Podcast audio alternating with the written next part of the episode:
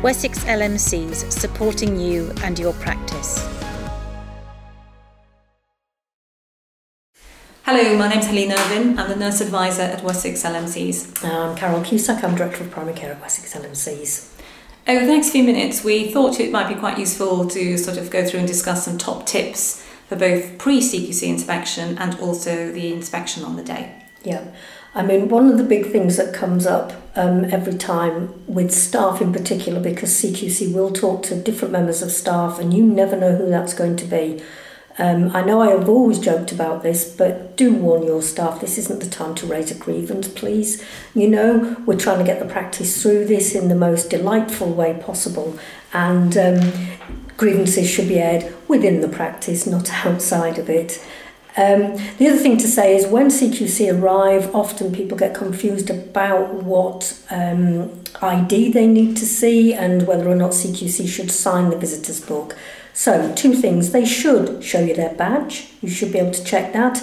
If you really want to be difficult, you could say one moment while I phone and check your um, validity, but I, I wouldn't recommend it.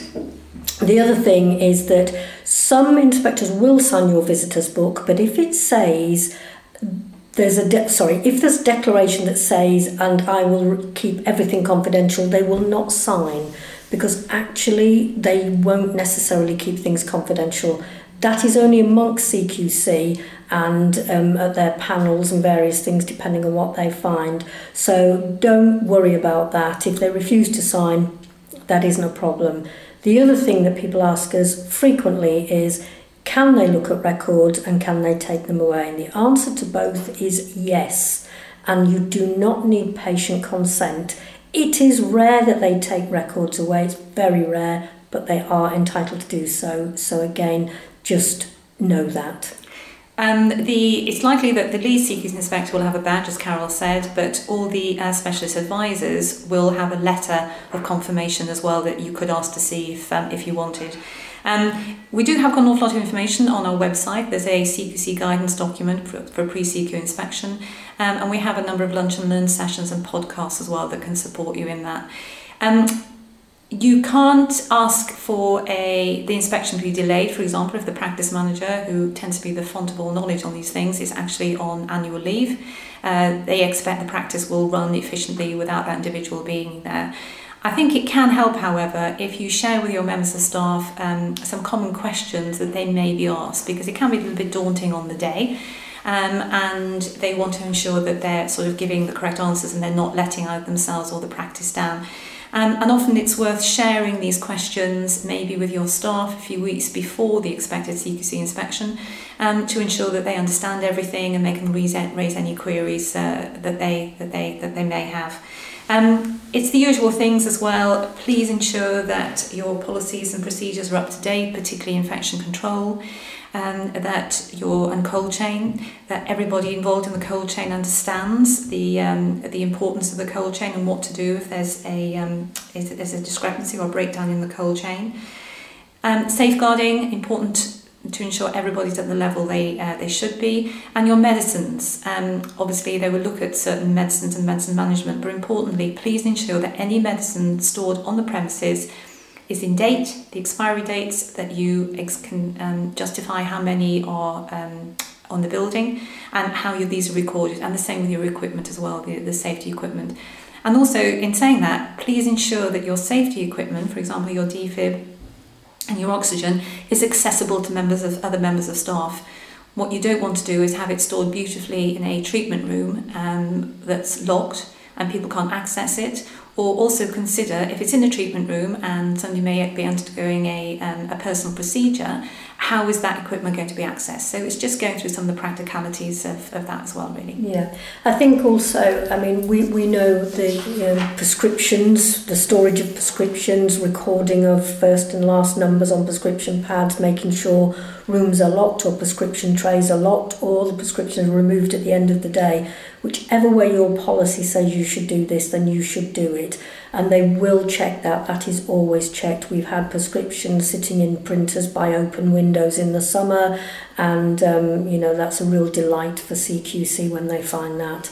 So do make sure that that you know, fairly simple things. And it's always good to do a walk around yourselves or even buddy up with another practice and, and get a practice manager and a nurse maybe to come over and have a walk around to see what they would see through a different pair of eyes and how they would do it.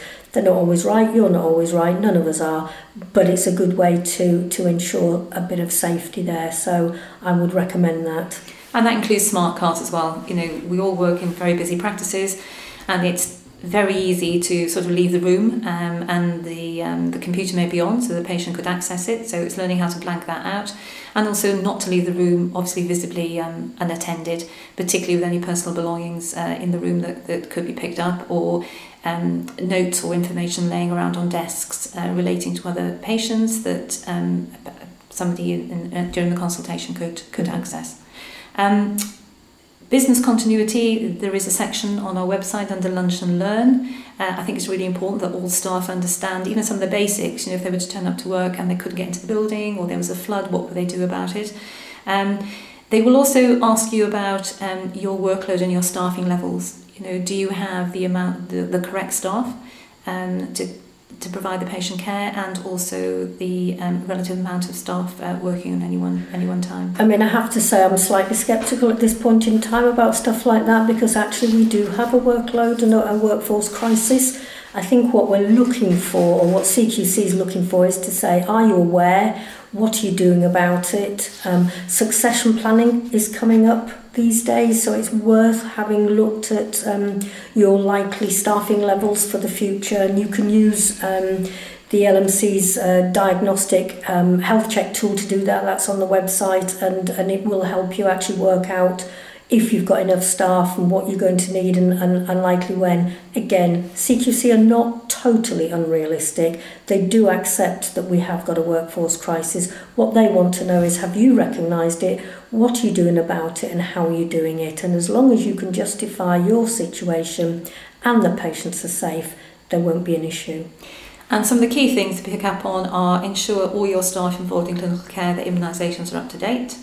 Um, I think we've already said about safeguarding sepsis training and um, identify, identifying a deteriorating patient. Really, all members of staff, including administration staff, should have had training around that. We have a really, really comprehensive lunch and learn session um, on our website that everyone can access um, uh, to do that.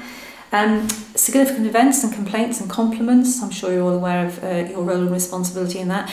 And also, sometimes it's worth sharing that with other practices. You don't have to sort of be specific, but it's it's about the learning that takes place as a result of that and what changes you've made. Um, and I think don't underestimate how good you are. Sometimes, you know, and you may be doing things that to you are common and you think are mundane, but actually you may be the only one doing that. So I think you have to share your expertise and and what you're doing and, and take a positive look on it. And although we can all get a bit scared about CQCs, it can be an opportunity um, to really reflect on what you're doing and share the good points. And it's also a fantastic opportunity for decluttering.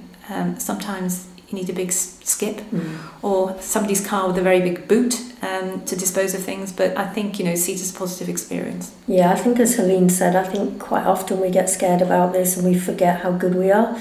So I would certainly say that when you do your presentation at the beginning of the inspection, really pull out all the major points that you do well as a practice. You know, you can demonstrate quite easily that you understand your demographics, that, you know, if you've got a big homeless population, what you're doing for them, if you've got a deprived area, how do you manage that? It's all those extra little bits and pieces that make you special. We know you're special anyway. Let's just hope CQC can see that from your point of view. And don't forget to keep an eye on the CQC Mythbusters, which are very informative, and they do occasionally get updated without um, necessarily telling people.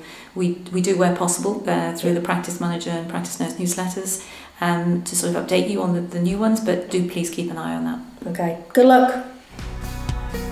Wessex LMCs supporting you and your practice.